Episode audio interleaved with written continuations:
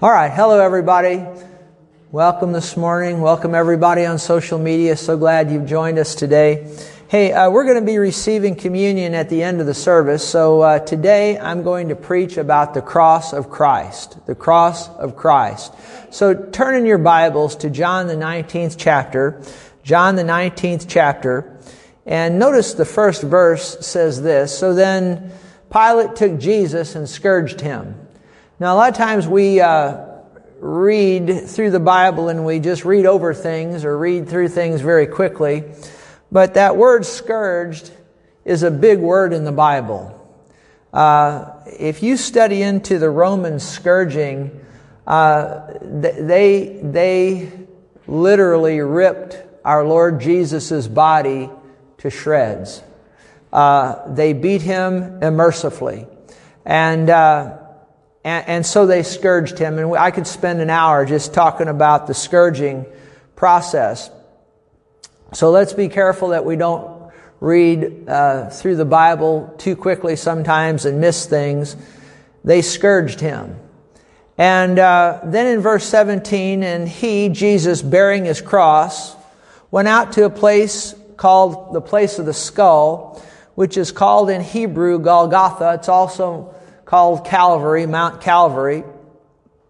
And of course, as Jesus was carrying his cross, uh, he started out carrying it, but evidently because of the weight of it, he must at some point have fallen under, under the weight of it. And Simon of Cyrene was compelled to carry Jesus' cross for him the rest of the way to Calvary. And then in verse 18, it says, uh, they crucified him. And again, that word crucify there is like the word scourged. A lot of times we read, you know, uh, the Bible and we, we over, you know, well, they crucified him. And then we just read on and go on. You need to understand, uh, the, the, the process of crucifixion, how brutal and awful and terrible it was. You know, uh, a lot of times folks will wear uh, crosses as necklaces or Sometimes ladies wear crosses as earrings, and there's nothing wrong with that. You know, it's identifying that people are Christians, you know, and that, and, and, and all of that. But you need to realize the cross was, was a brutal thing. It was like, uh, it's kind of like an electric chair. You know, an electric chair is a brutal, brutal thing. And that's what the cross was. It was a, a brutal thing. Nothing wrong with wearing a cross as a necklace or anything like that. But I'm just saying, you know, we, we want to be watchful that we don't forget the gruesomeness of what a cross was. It was a place where, where people died. And, uh, and again, wearing a cross, wearing earrings, that's fine. It's just, you know, when people do that, they're, they're, they're identifying themselves as Christians and that's good. But we need to realize that a cross was a, a brutal, brutal thing, a brutal way to die. And, uh, and, uh, so Jesus was scourged and then crucified. Brutal, brutal, brutal, brutal, brutal things. And uh, actually, the scourging process, go back to that for just a moment. Uh, the Jews uh, would usually uh, uh, lash people, um, I guess it was uh, 40 less 1, 39 times if I'm not mistaken. And, it, and the reason they stopped at 39 is usually because that 40th lash would be fatal. So they'd stop one lash short of killing somebody just in the scourging. And then again, let, let me just say this. Jesus was not only scourged, but his face was beaten, spit upon. His beard, the Bible says, was plucked. Um, you know, and, and, and so, so many terrible things happened to Jesus along with the scourging and then he was crucified. You know, the book of Revelation calls Jesus the Lamb, the Lamb of God, slain from the foundation of the world. So, as we uh, consider the Bible, we understand that Jesus is the Lamb slain from the foundation of the world. But what would be the manner of his death? Now, uh, we of course know that he died upon the cross. But if you go back into the Old Testament days, there was no clear uh, uh, um, uh, evidence of what by by what means he would die, um, And uh, we, of course, know he died on the cross. But if you go back to the book of Genesis, you know, remember when uh, when the Lord, you know, when God told uh, told uh, the the serpent, you know, after he deceived the man and the woman, that that there would come the seed of the woman. Remember that, and and and that he would bruise his heel. Remember that? And then the, and the seed of the woman would bruise the serpent's head. But, but how is he going to bruise his heel? How is he going to do that? Now, we of course know it was on the, I mean, the cross. We, we know that. But back there in the Garden of Eden, you would know when you just heard the statement that the, the Savior's heel is going to be bruised, you wouldn't know that it was going to be the cross. You wouldn't know that. And, uh, the, the cross, and you need to realize it did not just emerge 2,000 years ago when Jesus was crucified on it, but actually it was foreshadowed in the Old Testament it was foreshadowed in the Old Testament and, and, and symbolism. And even before that, actually, you get what I'm saying though? I mean, if you go back to the Garden of Eden, we know the Savior is going to come, He's going to die, but we don't know what, how He's, we don't, we don't know back there then how He's going to die, right? Do you understand by what means? We, we now, you and I know it's a cross. Because we can look back at it. But back there in the Garden of Eden, Adam and Eve would have had no idea how Jesus was going to die, right? You understand that? But actually, if you, uh, if you think about this, did you know God put the gospel in the stars before he ever put man and woman in the Garden of Eden? Do you know that the gospel has been painted by God in the stars? Did you know that? I taught a whole series on that some, some years back. And uh, actually, and, and, and, I took, it took, it took weeks and weeks to go through it all.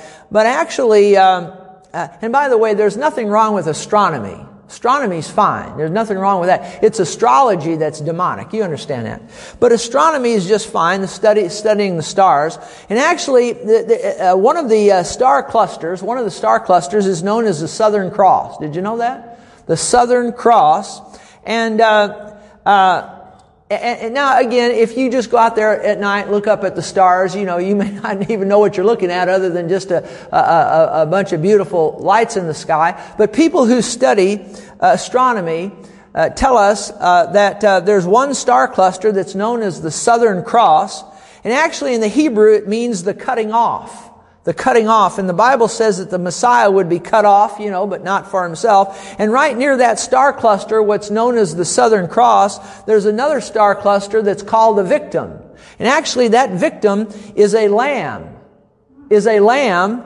And, and the lamb is being slain. And actually, as the lamb in that star cluster is being slain, that lamb has his paw over his mouth. And the Bible says Jesus was oppressed and was afflicted, yet he opened not his mouth. Remember that? He was led as a lamb to the slaughter, and as sheep before its shears is silent, so he opened not his mouth. So actually, God painted in the stars before he ever put uh, Adam and Eve in the Garden of Eden by what means Jesus, our Savior, would die. And it would be on the cross. God painted that in the stars. And did you know that, that the uh, Southern Cross, that star cluster, uh, this is very interesting. It was observed in Jerusalem for centuries until Jesus died on the cross. And it has not been seen there since. Isn't that something? And, and, you know, say, well, how can that be? Well, in, in, astronomy, it has to do with, with what is known as precession, oscillating motion of the Earth's, Earth's axis. I'm not going to get into all that. But isn't that fascinating that, that's fascinating, isn't it? So God, we're talking about what means would Jesus die. You could see it if you, if you were an astronomer. You could see how he was going to die in the stars before man and uh, Adam and Eve, man and woman was ever put in the Garden of Eden. You know what I'm saying? The, the cross. See, it's the cross. And, uh, and then as you come into the, into, into the Old Testament, it's interesting. We're talking about the cross here today. And, uh, it's interesting, when Moses came to the waters of Marah, remember they were bitter? And God showed him a tree, and he took that tree. Well, the cross is, is made out of a what? A tree, right? Out of a tree, wood, tree, right? And, and Moses, see the waters were bitter, and Moses took that tree and threw it in the waters, and the waters became sweet. But you see, we still don't see a cross there, we just see a tree, right? And then the, Jesus said, as Moses lifted up the serpent in the wilderness, even so must the Son of Man be lifted up. Remember that? But and remember the people had been complaining against Moses and, and snakes came in and bit the people, you know, and they were dying and God told Moses, take a serpent, make a bronze serpent, put it on a pole and lift it up. Everybody who looked intently upon that would live. Remember that? Everybody who was bitten by the snakes, you know. But even so, and Jesus likened that to him being lifted up on the cross. But when Moses lifted that pole up there, you didn't see it. It wasn't in the shape of a cross. You, you know, you understand what I'm saying?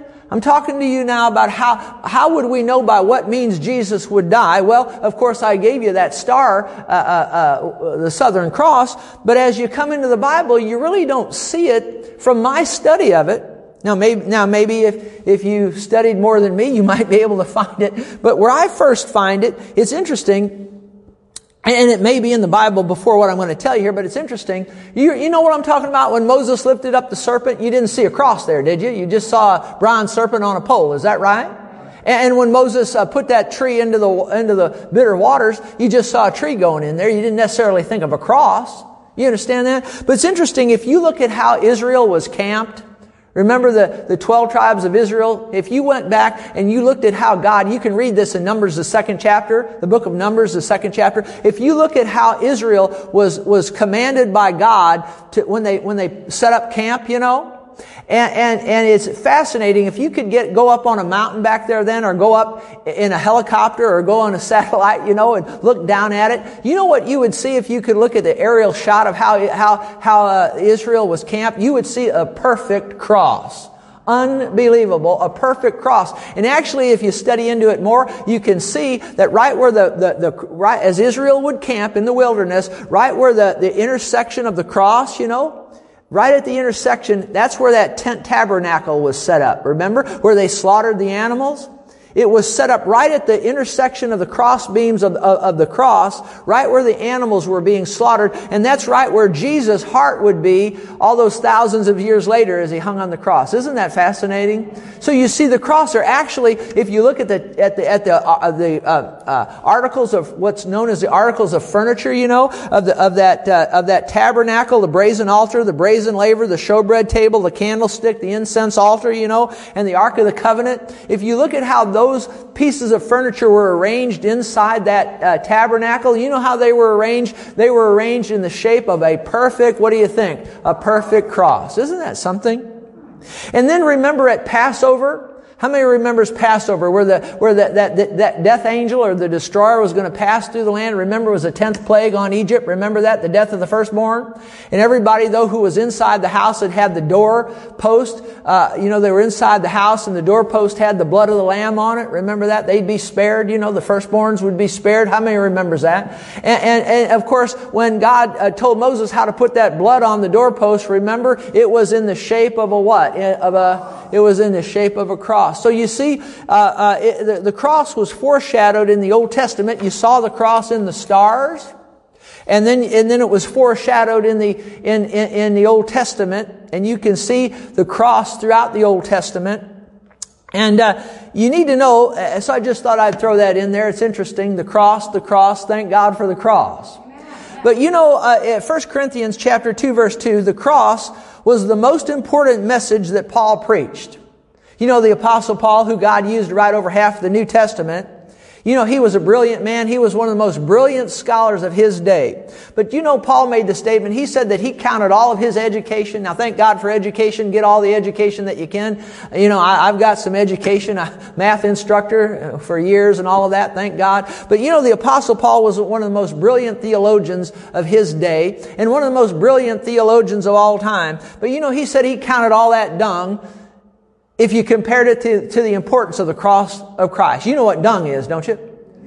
He, he, well, if you don't look it up, but he said he counted all, uh, anything he accomplished in and of himself, any accomplishment he had, he counted it all dung in comparison to how important the cross is.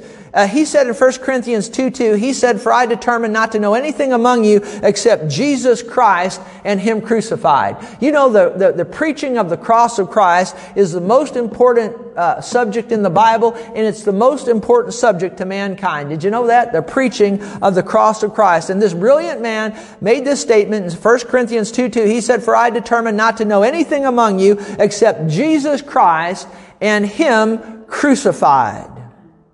You know, in 1 Corinthians 1.18, uh, the apostle Paul writes, and he says this, he says, For the message of the cross is foolishness to those who are perishing, but to those who are being saved, it is the power of God.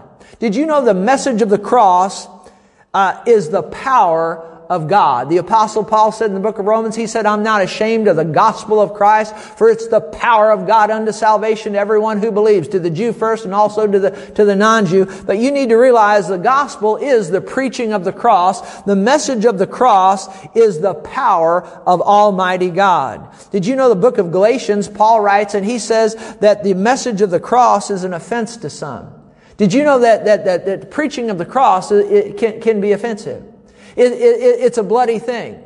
And a lot of preachers over the many years gone by, uh, uh, uh, especially here in the United States, have stopped preaching the cross because they say it's too bloody, it might offend somebody in the congregation. Well, I'm here today to tell you we need to preach the cross. We need to preach the blood of Jesus Christ. The Bible says without the shedding of blood, there is no remission of sins. We need the preaching of the cross of Christ. Can anybody say amen?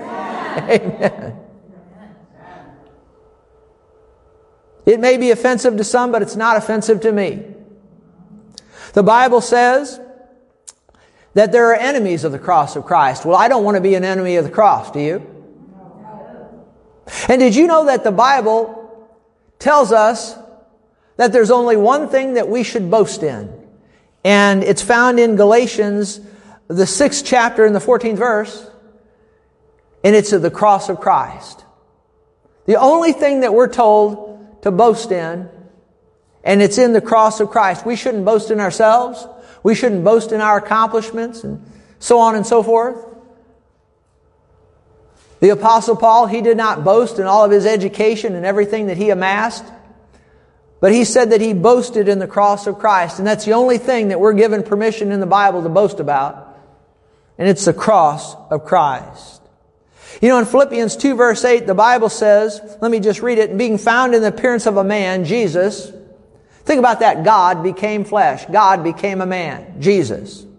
And humbled himself and became obedient to the point of death, death, even the death of the cross. You un- un- underline that word even in your Bible. Even the death of the cross. It was, as I said a while ago, it was the most gruesome way, really, to be put to death in the, in, in, in, in the days that Jesus lived, you know? Crucifixion. You know, I read, read one, one person said that people would, would try to commit suicide before or rather than go to the cross. You need to realize they crucified criminals. You remember Jesus was crucified right in the middle of two, between two criminals, wasn't he? How many of you know Jesus wasn't a criminal? He didn't deserve that. He went there for you and me. Is that right? Uh, I said it a moment ago, I'll say it again. The book of Daniel says Messiah was cut off, but not for himself. See, he went there for you and me. But you see, he humbled himself. Jesus did. He became a man, but he humbled himself yet further. He humbled himself to die, and then he humbled, he humbled himself even, even further than that, even the death of the cross, which was the most gruesome, gruesome, gruesome way to die. I was looking at something uh, the other the other day about the shroud of Turin, which I happen to believe was the burial cloth, burial cloth of the Lord Jesus Christ. And you know, on that on on, on that, that X-ray that they took of that or that picture, and all, you ought to study the shroud of Turin sometime. Uh, uh, uh, that, that, that man that was, was, was buried in that cloth, there's no signs that he resisted the beatings. There's no signs that he resisted the crucifixion at all. The, the forensic people tell us that if he'd have tried to resist, you could tell that. And, and he didn't resist. Jesus didn't resist. He gave his life willingly. The Bible says in the book of Isaiah, he said, I give my back to the smiters. While I'm on it, I'll just throw this in. I was studying something about the whipping post. that Jesus uh, uh, uh, apparently was whipped at. They still have that. Uh, apparently, they have that. I think it's a whipping post that he was scourged at. They have it over there in, I suppose, over there in, in I guess it's over there in the Middle East somewhere. I guess in Jerusalem, somewhere over there. And that post, it, it, it was, I, I believe it was made out of marble or granite. And it still has the scars on that marble or granite from the, from the, the, the, the, the, the uh, I guess it's called like a cat of nine tails that they beat Jesus with. And it ripped the shreds out of that marble or that granite post. What do you think it did to his back? You can still see all these 2,000 years later the effects that that whip had on that, on that granite or that marble post as those whips would come around and hit him, eh, Jesus, it would wrap around, hit him in the back, and then it would wrap and hit that, hit that post that he was tied to, and it left those scars in that post. What do you think it did to his body? My, my, my, my. So he humbled himself. He became a man. He humbled, humbled himself yet further to the point of death. And then he humbled himself even further yet uh, to die on the cross. And no signs of resistance. He gave his life willingly. Thank God for Jesus. And He did that for you and me. So what happened at the cross? Isaiah the 53rd chapter. We'll start with verse 3. Tells us what happened at the cross. The Bible says he's despised and rejected by men, talking about Jesus. A man of sorrows, acquainted with grief. And we hid, as it were, our faces from him. If you'd have been there that day when he got crucified, when he got whipped and he got crucified, I, you know, I, I you say, what, I wonder what we'd have done if we'd have been there that day. I, I, it was so gruesome and so awesome, we'd have been, we'd have been doing this. We'd have been doing this. Do You ever watch something on television? You know it's going to be pretty gruesome, and you, you know you do your eyes like this. Sometimes you'll, you know what I mean? How many knows what I'm talking about? You know it's going to be pretty bad. Well, if we'd have been there that day, watching Jesus get beat, watching him get crucified, hang on that cross, we'd have, we'd have hid, as it were, our faces from him. Notice what the Bible says. He was despised, and uh, we did not esteem him. Surely he has borne our griefs and carried our sorrows.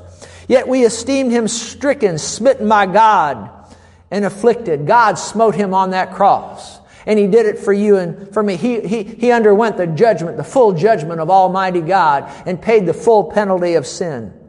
He was wounded for our transgressions, bruised for our iniquities. The chastisement of our peace was upon him, and by his stripes we are healed. One of the greatest verses in the Bible deals with spirit, soul, and body. He was wounded for our transgressions and bruised for our iniquities. That has to do with spiritual things, sin. And then the chastisement of our peace was upon him. That has to do with our soul, our mind, our will, our emotions. Jesus uh, uh, paid the price for, for healing for, from all mental uh, uh, uh, and, mental, you know, malady. And by His stripes, we are healed. That's physical, you see. Uh, uh, physical healing. That's not talking about spiritual healing there. That's talking about physical healing.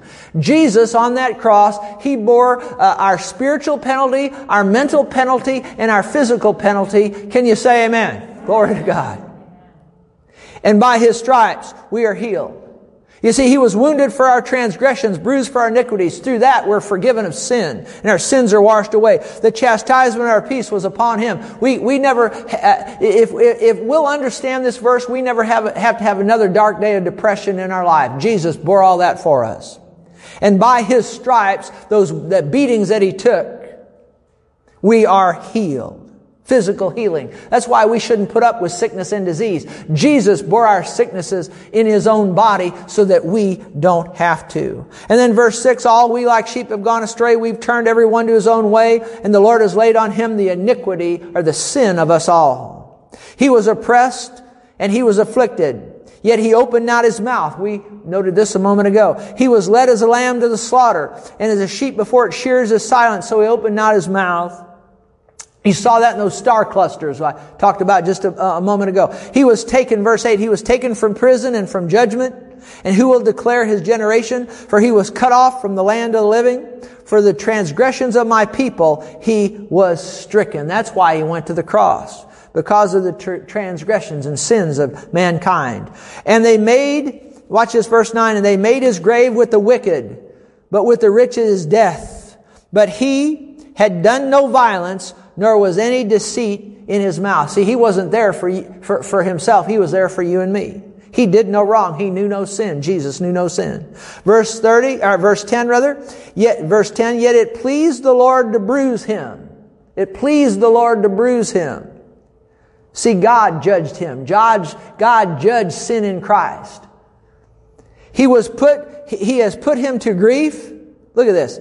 When you uh, make his soul an offering for sin, and then he'll see the labor of his soul be satisfied by his knowledge, my righteous servant, so by, by his knowledge, my righteous servant shall justify many. I need to slow down here just a little bit to get to going too fast. And then look, he shall bear their iniquities. Therefore, verse 12, I will divide him a portion with the great, and he shall divide the spoil with the strong, because he poured out his soul unto death, and he was numbered with the transgressors. See, he, he died right there between those two criminals. One of them repented, thank God. And he bore the sin of many and made intercession for the transgressors. I tell you what, those are some of the most powerful verses in the Bible tells us what Jesus did on the cross. I'd say the only, the only passage that really rivals this, I'm not going to read it here today, but it's Psalm, the 22nd chapter. The first half of, of that chapter, you could read about the crucifixion of the Lord Jesus Christ. It was, it was a, it was a, it was a terrible thing. Psalm 22. You have your Bibles there with you, don't you? Psalms 22. Psalms 22. I wasn't going to read this. I just feel uh, uh, impressed here. Uh, to read this. I don't have this in my notes, but uh, Psalm 22, notice this, starts out verse 1 My God, my God, why have you forsaken me? Why are you so far from helping me and from the words of my groaning? Oh my God, I cry in the daytime. This is what Jesus, this is what's happening to him on the cross. Oh my God, I, verse 2, I cry in the daytime, but you do not hear, and in the night season, I, I'm not silent. See, God turned his back on him uh, when he was on the cross. Why? Because he was hanging there. He became sin for you and me. See, and God was judging sin in him. Uh, but you are holy, enthroned in the praise of, of Israel. Our fathers trusted in you. They trusted, uh, and you delivered them. They cried to you and were delivered. They trusted in you and were not ashamed. But I am a worm and no man. Think about that. When he became sin, think about that. I am a worm. See, you study into that word worm, it has to do, uh, it, it, it, it connotates, uh, uh, uh it gets back to when Moses lifted up the serpent in the wilderness. It has to do with sin. I'm not, Jesus did not become a worm. Somebody say amen to that. But, but sin was laid on him. That's what he's talking about. He said, I'm a worm and no man, a reproach of men and, and despised by the people. All those who see me ridicule me. They shoot out the lip. They shake the head, saying, He trusted in the Lord, yet uh, let him rescue him. Let him deliver him, since he delights in him. But you are he who took me out of the womb. You made me trust while on my mother's breast. I was cast upon you from birth. See, this tells you right there, Jesus was living by faith when Mary was nursing him. Isn't that something, what you can learn from reading the Bible? And so on it goes. Be not far from me, verse 11, for trouble is near, for there is none to help. Look at this, verse 12. Many bulls have surrounded me. Now this is talking about not only in the spiritual realm what was going on, but the natural realm with the Roman soldiers that was uh, beating him and crucifying him. Look at verse 12. Many bulls have surrounded me. Strong bulls of Bashan have encircled me. They gape at me with their mouths like a, a raging and roaring lion. I'm poured out like water and all my bones are out of joint. Think about that. I mean, it hurts to have one bone out of joint. How would you like to have all your bones out of joint? I mean, when they lifted him up on that cross and they let that cross down into that hole, I mean, it shook his body so bad. All of his, all of his bones were out of joint. My heart is like wax. I believe that's how Jesus died. He died of a broken heart. I believe his heart melted within him. It is melt, well, there it is. It is melted within me. My strength is dried up like a potsherd. That means like, yeah, you know, that, that, that, that, that those pots that you plant, plant plants in, you know, and, and you break one of them, you know, you know what I'm talking about? That close clay pots, that's what that's talking about. Uh, it said, my tongue clings to, to my jaws. Think about how thirsty he was. I mean, he was sweat. I mean, he was dehydrated. I mean, he, he sweat blood back there in the Garden of Gethsemane. Remember that? And he's so much, so dehydrated, his, his, his, what, his tongue clung to his jaws. And you have brought me to the dust of death, for dogs have surrounded me. The congregation of the wicked has enclosed me. They pierced my hands and my feet. Uh, I can count all my bones. They look and stare at me. They divide my garments among them. Remember the Roman soldiers divided his garments. Remember that? And for my clothing they cast lots. My, my, my. But you, O Lord, do not be far from me, O my strength. Hasten to help me, deliver me from the sword, my precious life, from the power of the dog. Save me from the lion's mouth and from the uh, horns of the wild oxen. I mean, that's what was going on on that cross. We should always be mindful of it. If you look at Isaiah 52, verse 14, in the Amplified, they'll have that on the screen. Look at this says for many the servant of god. What did jesus look like after they got done beating him and as he hung on the cross? Look at isaiah 52 verse 14 amplified classic. For many the servant of god became an object of horror. Many were astonished at him. Think about that. His face and his whole appearance were marred more than any man's and his form beyond that of the sons of men but just as many were astonished at him. That's what Jesus looked like on the cross, unrecognizable as a man. There's spiritual connotations to that and natural connotations to that. He was beaten mercifully. He was crucified, but then you see, you can see that in the natural realm, but what you couldn't see in the spirit realm, God laid all the sins of mankind upon him, and then all the sickness and disease and mental malady was laid upon him too. Think about that. One man bearing all that at one time in one place in one body. No wonder he was not recognizable as a man.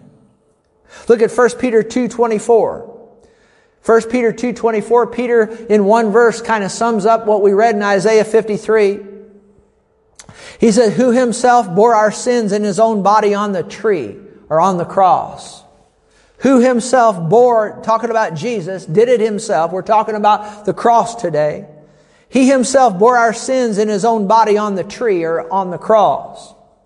That we, being dead to sins, might live for righteousness, by whose stripes you were healed. Isn't that wonderful?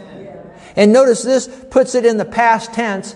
When Peter uh, wrote this, Jesus had already died and been raised from the dead, and and, and uh, uh, he puts it in the past tense. See, we were healed. You need to understand that about healing. That uh, in, in the mind of God, He's already done everything He's going to do about your healing. He's already provided it through what Jesus did on Calvary through his beating and so forth, you know. And uh, so he bore our sins in his own body on the cross, and by his stripes we are healed. You know, I have an acronym. You know what an acronym is? I have an acronym for CROSS. C-R-O-S-S. I have an acronym for cross. C is Christ. R is received. O is our. S is sins. And S is sicknesses. Did you ever think about that cross? Christ received our sins and sicknesses. That's an acronym that you could think about as it pertains to the word cross.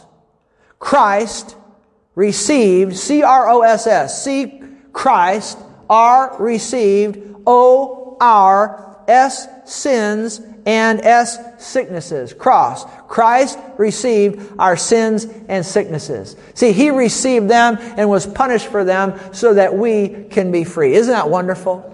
I think that's a good acronym, don't you? Look at Colossians 2.14. This is the most important message that could ever be, be preached from any pulpit is the message of the cross of the Lord Jesus Christ. Now notice right here in Colossians 2.14, says, having wiped out the handwriting of requirements that was against us, which was contrary to us. Now this is talking about what Jesus did on the cross. He wiped out the handwriting of requirements that was against us, which was contrary to us. See, those are the commandments which we broken, which demanded payment, and he wiped those out. Isn't that wonderful? And he has taken it out of the way, having nailed it to the cross. Taken it out of the way, having nailed it to the cross. You see, when a person was found guilty and condemned for a crime, it was a Roman custom to write the charges the person was guilty of on a document, which was called a certificate of debt, and nail it to the door of that person's prison. But you see, Jesus has taken our certificate of death. He took it out of the way. He paid it in full and he nailed it to his cross, paid in full. Can you say amen to that? Isn't that, that's exciting, isn't it? And then Galatians 3:13 the Bible says Christ, it's talking about Jesus, has redeemed us from the curse of the law, having become a curse for us, for it is written, cursed is everyone who hangs on a tree or on a cross. See, so when Jesus was hanging on the cross, He redeemed us from the curse of the law. He became a curse for us. Isn't that, isn't that something? And that word redeem, see, a lot of times people don't know what some of these Bible words mean, but that word redeem means to pay a ransom for. See, Jesus paid our ransom. He was the payment. Don't ever think of yourself as, as, as, as nothing or I'm a nobody or I'm a nothing. You know, something is only worth what somebody's willing to pay for it. Do you know what you're worth? You're worth the life of the Son of Almighty God. God loved you so much that He was willing to pay with the life of his son for you. So don't ever think of yourself as a nothing and a nobody. See, something's only worth what somebody's willing to pay for it. Well, you're worth the life of the Son of God in the eyes of God. Don't ever think you're a nobody. Can, can you say amen to that? Amen. That's a blessing, isn't it? Yes, it is. That's a blessing. That's what God thinks of every, every human being that's ever lived. It's really something to think about. It's really something to think about. Christ redeemed us. He, he, it means to pay, redeem means to pay a ransom for. He redeemed us from the curse of the law. It redeem means to set free. It means to rescue. It means to gain or regain possession of something in exchange for payment. See, Adam sold us out, you know, to the devil in the Garden of Eden and, and God paid with the life of His Son to get us back. Isn't that wonderful? He redeemed us. Redeemed has to do with the cancellation of a debt. So Christ redeemed us from the curse of the law. You know, it's interesting. Uh, uh, uh, we, we notice that tree. Have you seen the tree come up? The tree, the tree, the tree. If you notice the tree, Christ hung on the tree, well, it means the cross. You know, it's interesting. Mankind was lost through a tree, and mankind was saved through a tree. Did you ever think about that?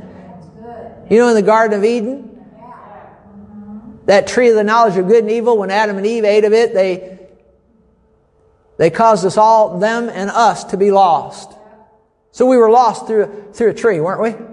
But Jesus came, all those thousands of years later, died on a tree, died on a cross for us to be saved. We were lost through a tree and we were saved through a tree. Glory to God. The tree of the cross, we were saved. Let me just read you a few verses more about the blood of Jesus, if that's okay. And as it has to do with this word redeemed or to pay a ransom for and so forth, as I said, look at 1 Peter 1.18. 1 Peter 1.18, knowing that you were not redeemed or ransomed, you understand, or set free or rescued or so forth and so on. I just read you the definition of redeemed, knowing that you were not redeemed with corruptible things like silver or gold from your aimless conduct received by the tradition of your fathers, but with the precious blood of Christ as a lamb without blemish and without spot. See, we're re- we were redeemed or ransomed with the blood of Jesus. That's what it cost to buy us back. Adam sold us out to the devil. That's what it cost to buy us back, and that's what, that's what God gave. He gave the blood of His Son. Glory to God. The precious blood of Christ. It satisfied also the claims of a holy God. That precious blood. Colossians 1.14 says, In whom we have redemption through His blood, the forgiveness of sins. Talking about the blood of Jesus. Hebrews 9.12, not with the blood of goats and calves, but with his own blood, he entered the most holy place. Now, after Jesus, see, a lot of folks don't know this. After Jesus was raised from the dead, the Bible says in the book of Hebrews, he took his blood into heaven itself and he presented his holy blood on that heavenly mercy seat. And the Bible says when he did that, look at verse 12 here, he obtained eternal redemption. Isn't that wonderful? You see, Notice verse 13, for the blood of bulls and goats and the ashes of a heifer sprinkling the unclean sanctifies for the purifying of the flesh. Uh, you know, in the Old Testament, they used the blood of animals. And the blood of animals was a picture of what Jesus would one day do. It was pointing to Jesus. But the Bible is clear the blood of animals can never take away sin. The, the, the, blood of animals was used to atone or to cover. Atone means to cover. To cover for man's sins annually. But those, those offerings, those animal sacrifices had to be offered continually and annually and all of that. But all the blood of the animals could do was cover man's sins for a season. But see, the blood of Jesus doesn't cover man's sins. The blood of Jesus removes sins as though they never committed it in the first place. Isn't that wonderful? Washes them away as though they never were there in the first place. That's wonderful, isn't it? And look at verse 14 here. How much more shall the blood of Christ? So, so if the blood of animals could do some things, how much more shall the blood of Christ through the eternal Spirit offered himself without spot to God cleanse your conscience from dead works to serve the living God? See, the blood of Jesus is so powerful, it cleans your conscience. You understand that? See, the blood of the animals in the Old Testament could only cover sin, but the blood of Jesus doesn't cover it. It washes it away as though you never did it to, uh, uh to, to, to, begin with. Have you ever done something you felt guilty about it? And did you ever think, well, I wish I could go back and not, and not do that? How many's ever thought that besides me? You know, you did something wrong and you felt guilty, felt guilty, felt guilty. You thought, oh, if I could just go back in time and not do that, I wouldn't have all this guilt. Yeah. How many's ever felt that besides me? Oh, yeah. Well, you know, the blood of Jesus makes that possible. If you do something wrong, you mess up, you're ridden with guilt. If you'll really repent and ask the Lord to forgive you, confess your sins before Him, I tell you what, He'll make it like you never did the wrong in the first place. That's what the blood of Jesus did that the blood of animals couldn't do. Glory to God. Isn't that exciting?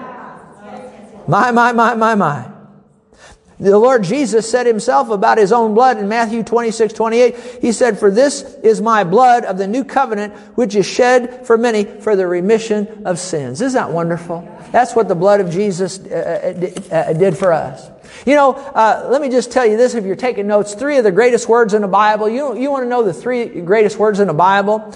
In the Old Testament, the greatest word to the Old Testament sinner, the greatest word to the Old Testament sinner was the word atonement. Because they could believe on the coming Messiah and, and, and what would happen, the blood of those animals would cover their sins. Atonement. That'd be good news. If you lived in the Old Testament, you were a sinner, and you came to the, to the realization that you were going to believe on the Messiah, and when you did that, the blood of those animals, you know, that was offered there at the, at the tabernacle and whatnot, you know, in the temple, that, that, that, glory to God, that that blood would cover your sins. So atonement was the greatest word in the Old, for the Old Testament sinner or saint, you know. But you know the greatest word for the New Testament sinner is the word redemption or remittance, which not only covers our sin, but it removes our sin. The Bible says as far as the east is from the west. See, north and south meet, but east and west never do. Isn't that wonderful? But you know the greatest word for the New Testament saint is forgiveness. See, when we come as Christ, to come to Christ as a sinner, uh, our sins are remitted. They're washed away. But how many's ever messed up after they've got saved besides me? See, so we don't have to have our sins remitted again or washed away like we did when we first get saved. But when we come to Christ, we're a new creature. But how many's ever missed it after you got saved beside me? Guess what? The greatest word to you and me is forgiveness.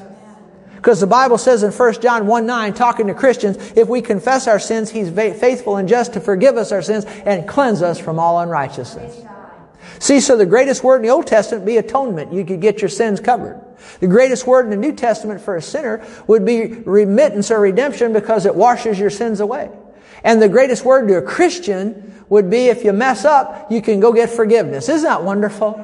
And the blood of Jesus makes all that possible. Look at Revelation 1.5. It says this, Revelation 1.5. From Jesus Christ, the faithful witness, the firstborn from the dead, and the ruler over the kings of the earth, to him who loved us and washed us from our sins in his own blood. Isn't that wonderful?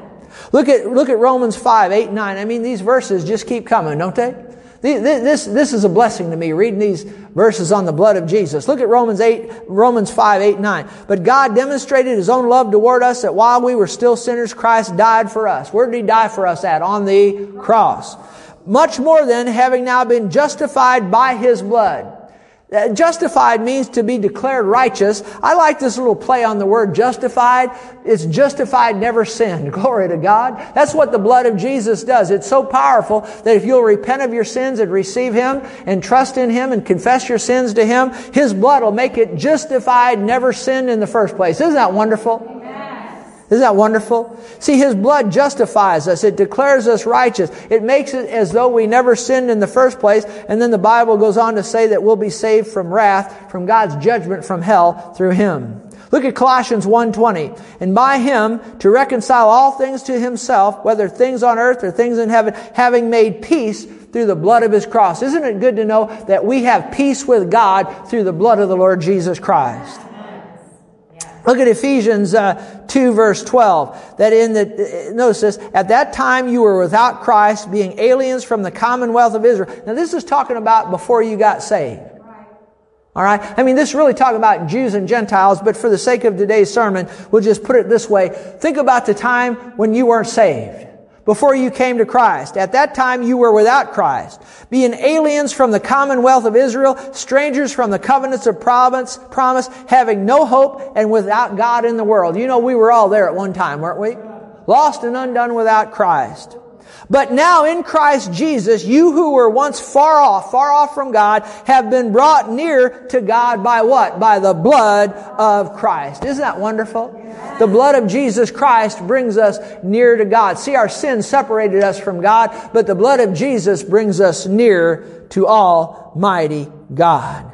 You know, when Jesus died on the cross, the Bible says the temple, see, only the high priest could go into that Holy of Holies, you know, once a year. You understand that? Only the high priest could go in there, and there was a, there was a, there was a veil up there where only the high priest could pass through, and only once a year, and it, he had to handle things very delicately. You know, in the Old Testament, you couldn't just go slop hopping up around God like a lot of Christians try to do today. Do you know that? How many of you know that? You had to be very watchful how you approached the presence of God.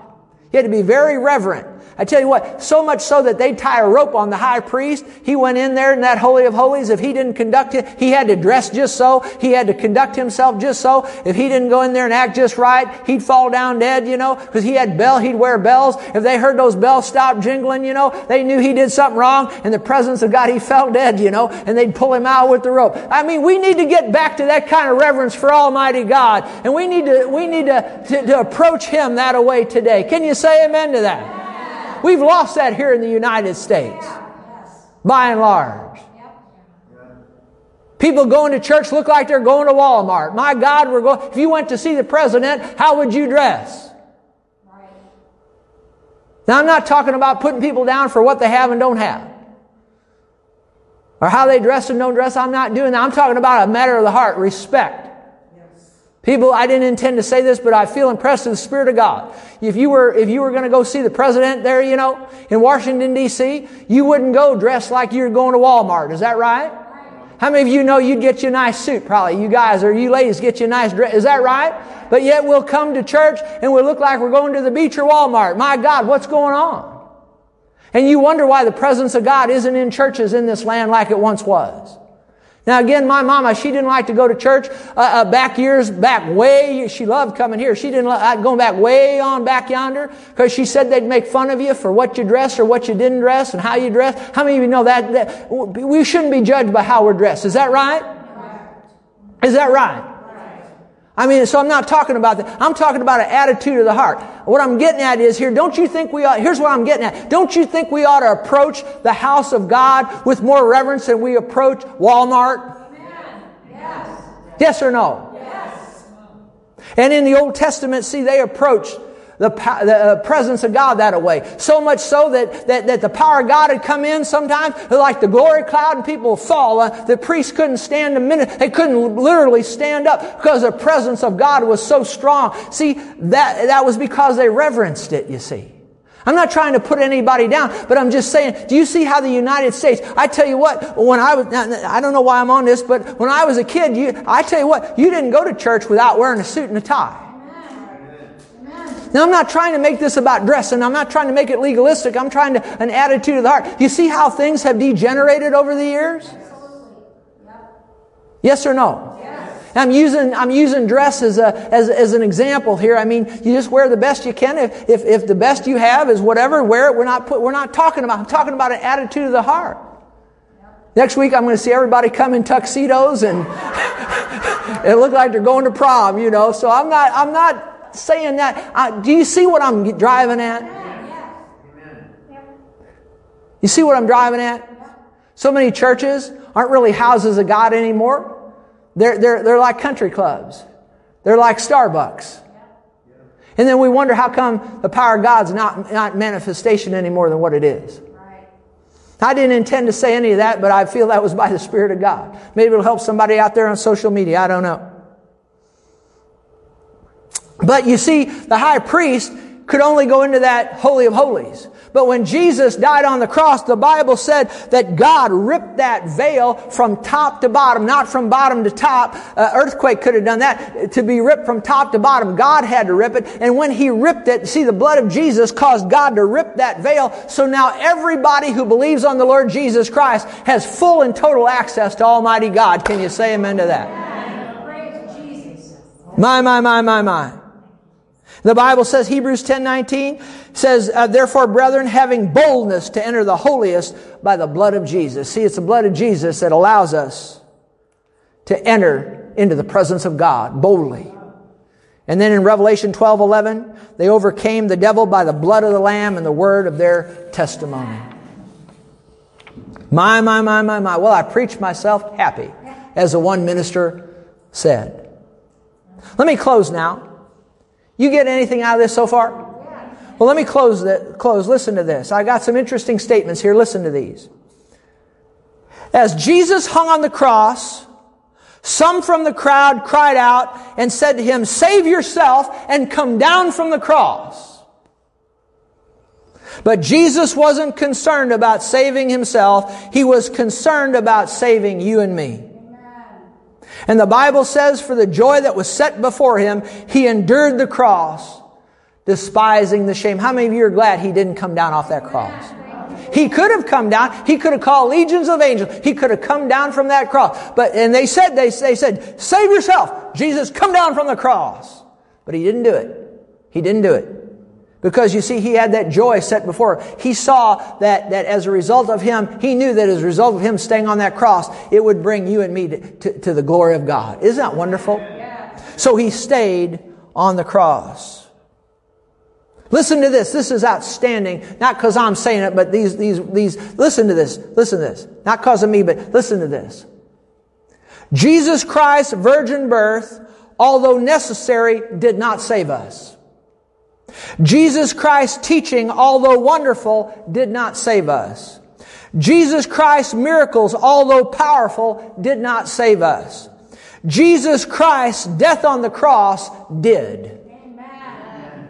Did you ever think about that? I'll say that again because I see some people taking notes. His virgin birth, although necessary, did not save us. His teaching, although wonderful, did not save us. His miracles, although powerful, did not save us, but his death on the cross did save us. Glory to God. You know, this message of the cross is really all about one thing. It's about keeping people out of hell. Did you know hell is the most terrible place in existence? But did you know hell is also the most unusually barricaded place in all existence? Did you know God doesn't want anybody to go to hell? He didn't create hell for man anyway. He created for the devil and his angels, but when man fell, there was no other place to put man when he died other than hell. I'm talking about men that would reject Christ. That's where they go. So hell's a terrible place. And people go there every day. And it's the most terrible place in existence, but you also need to know this about hell, that it is the most unusually barricaded place in all of existence. God has barricaded that place, and it's very hard for somebody to get into that place, but millions of people go there every day. How do I know that? Because Jesus said, uh, narrow is the way. He, well, first of all, he said, broad is the way that leads to destruction. Many there be that go in there at. Is that right? He said, narrow is the way that leads to life, few there be that find it. But hell is very uh, unusually barricaded. God is barricaded. First of all, God has barricaded hell with the, with, with, with, the gospel that we see in creation and that we see in the stars. Did you know Romans, the first chapter says that, that, that people uh, uh, uh, are without excuse before God because we should see God in creation. That's where we should see God. He's painted the gospel in the stars. So you would have to, to, to go to hell, you would have to, to shove aside God speaking to you in creation. You'd have to shove that aside. And then the next barricade you run up against, that hell is barricaded with, is this Holy Bible. And to get into hell, not only are you going to have to shove aside what God has, has, has, how He's presented Himself in creation, but now you're going to have to shove aside and throw aside the Holy Bible. And then God has barricaded hell with heralds of the gospel. You know what I mean by heralds of the gospel? Preachers of the gospel, ministers of the gospel. Not just those that stand behind the pulpit, but people like yourselves that go out into the highways and the byways and tell your friends and family and others about the Lord Jesus Christ. I think about that sign that we have out there that, that thousands and thousands and thousands and, and tens of thousands of people have gone by over the years. I tell you what, I bet there's over, there's probably several thousand cars a day go by that sign out there. And, and over the years, probably hundreds of thousands thousands of people have driven by that sign. That's why the Holy Ghost told me years ago. He said, keep Jesus on that sign. Keep Jesus on that sign. Now there's sometimes we'll put up, you know, we'll advertise what's going on at the church or, you know, we're having a special meeting. Sometimes we do that. But I'd say 95, 90, 95% of the time, if you've ever noticed that sign, it's pointing people to Jesus Christ because the Holy Ghost told me, keep Jesus on that sign. And you see, for people to go to hell, I don't know how many people have gone to hell that they drove, they drove by that sign and, and, we had the gospel message. See, for people to get into hell, they have to bypass what God says in creation. They have to bypass the holy written Bible. They have to bypass the heralds of the Bible. You know what I'm talking about? Don't think that sign is out there by accident. That sign is out there ordained of God. And I know there's people read that sign. At thousands of people have read the gospel and heard the gospel of the Lord Jesus Christ just through that little simple sign out there. Can you say amen? But to get into hell, you're going to have to push those kinds of things aside.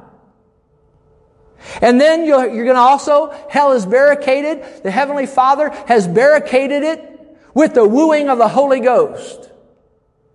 You know, the Holy Ghost, I say wooing, but the drawing. Do you know the Holy Ghost draws people? Yes. Holy Ghost draws people. Yes. Holy Ghost draws people. Holy Ghost draws people.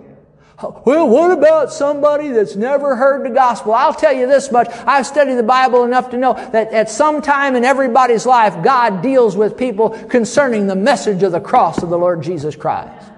In some way or another, but hell is barricaded with the wooing or the drawing of the Holy Ghost. You have to bypass that. And then finally, the last barricade that stands in front of the gates of hell is the cross of Jesus Christ that, that, that, has the shed blood of Jesus Christ on it. And people have to throw that aside as well to get into hell.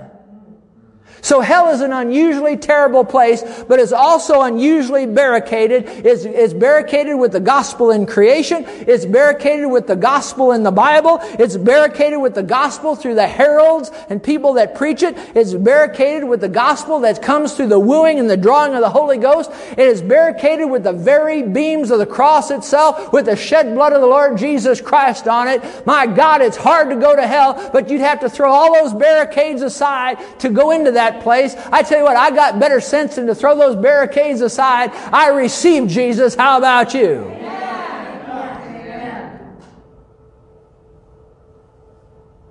And when I talk about the cross, I'm not just talking about two wooden beams. I'm talking about what Jesus did on that cross. Because you can make a God out of anything. And did you know you can make a cross out of two wooden beams? Remember when they lifted up the serpent in the wilderness? Remember when Moses lifted that up? How many of you know he lifted that up? And that, that bronze serpent, they made an idol out of that. And Hezekiah had to destroy that years later. Well, you know, I've watched ministers over the years. They make, they actually make a God out of the, the actual cross beams of the cross itself. I don't worship wood. I worship what Jesus did on that wood. So let me make myself clear. I do not worship the cross. I worship what happened on that cross. The one who hung on that cross. Can you say amen? Yes. Amen. On a hill far away stood an old rugged cross. The emblem of suffering and shame. And I love that old cross where the dearest and best for a world of lost sinners was slain. So I'll cherish the old rugged cross till my trophies at last I lay down. I'll cling to the old rugged cross and I'll exchange it someday for a crown. Amen. Can you say amen to that? Amen. Listen, on social media, we're going to sign off now. And we're going to have a communion service right here. We're going to take a few minutes and receive communion. So we're not going to do that on social media. But if you're out there today, I just want to say this to you. And there's much more I could have said about the cross. I could have talked about a lot of different things, but I think we've, we've said quite a bit here that would have blessed you. And so I just want to say to you, if you're watching me today, have you received Jesus as your Savior? He went to that cross for you. And what you need to simply do is repent of your sins.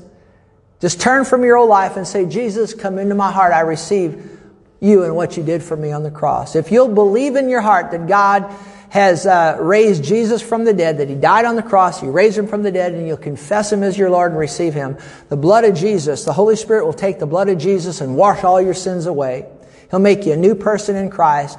You'll miss hell one day and you'll make heaven, and he'll make your worth, life worth living in the meantime. So receive Jesus today and what he did on the cross if you haven't done that. Well, thanks for joining us, and, and I, I wish you all the best. God bless you, and bye bye.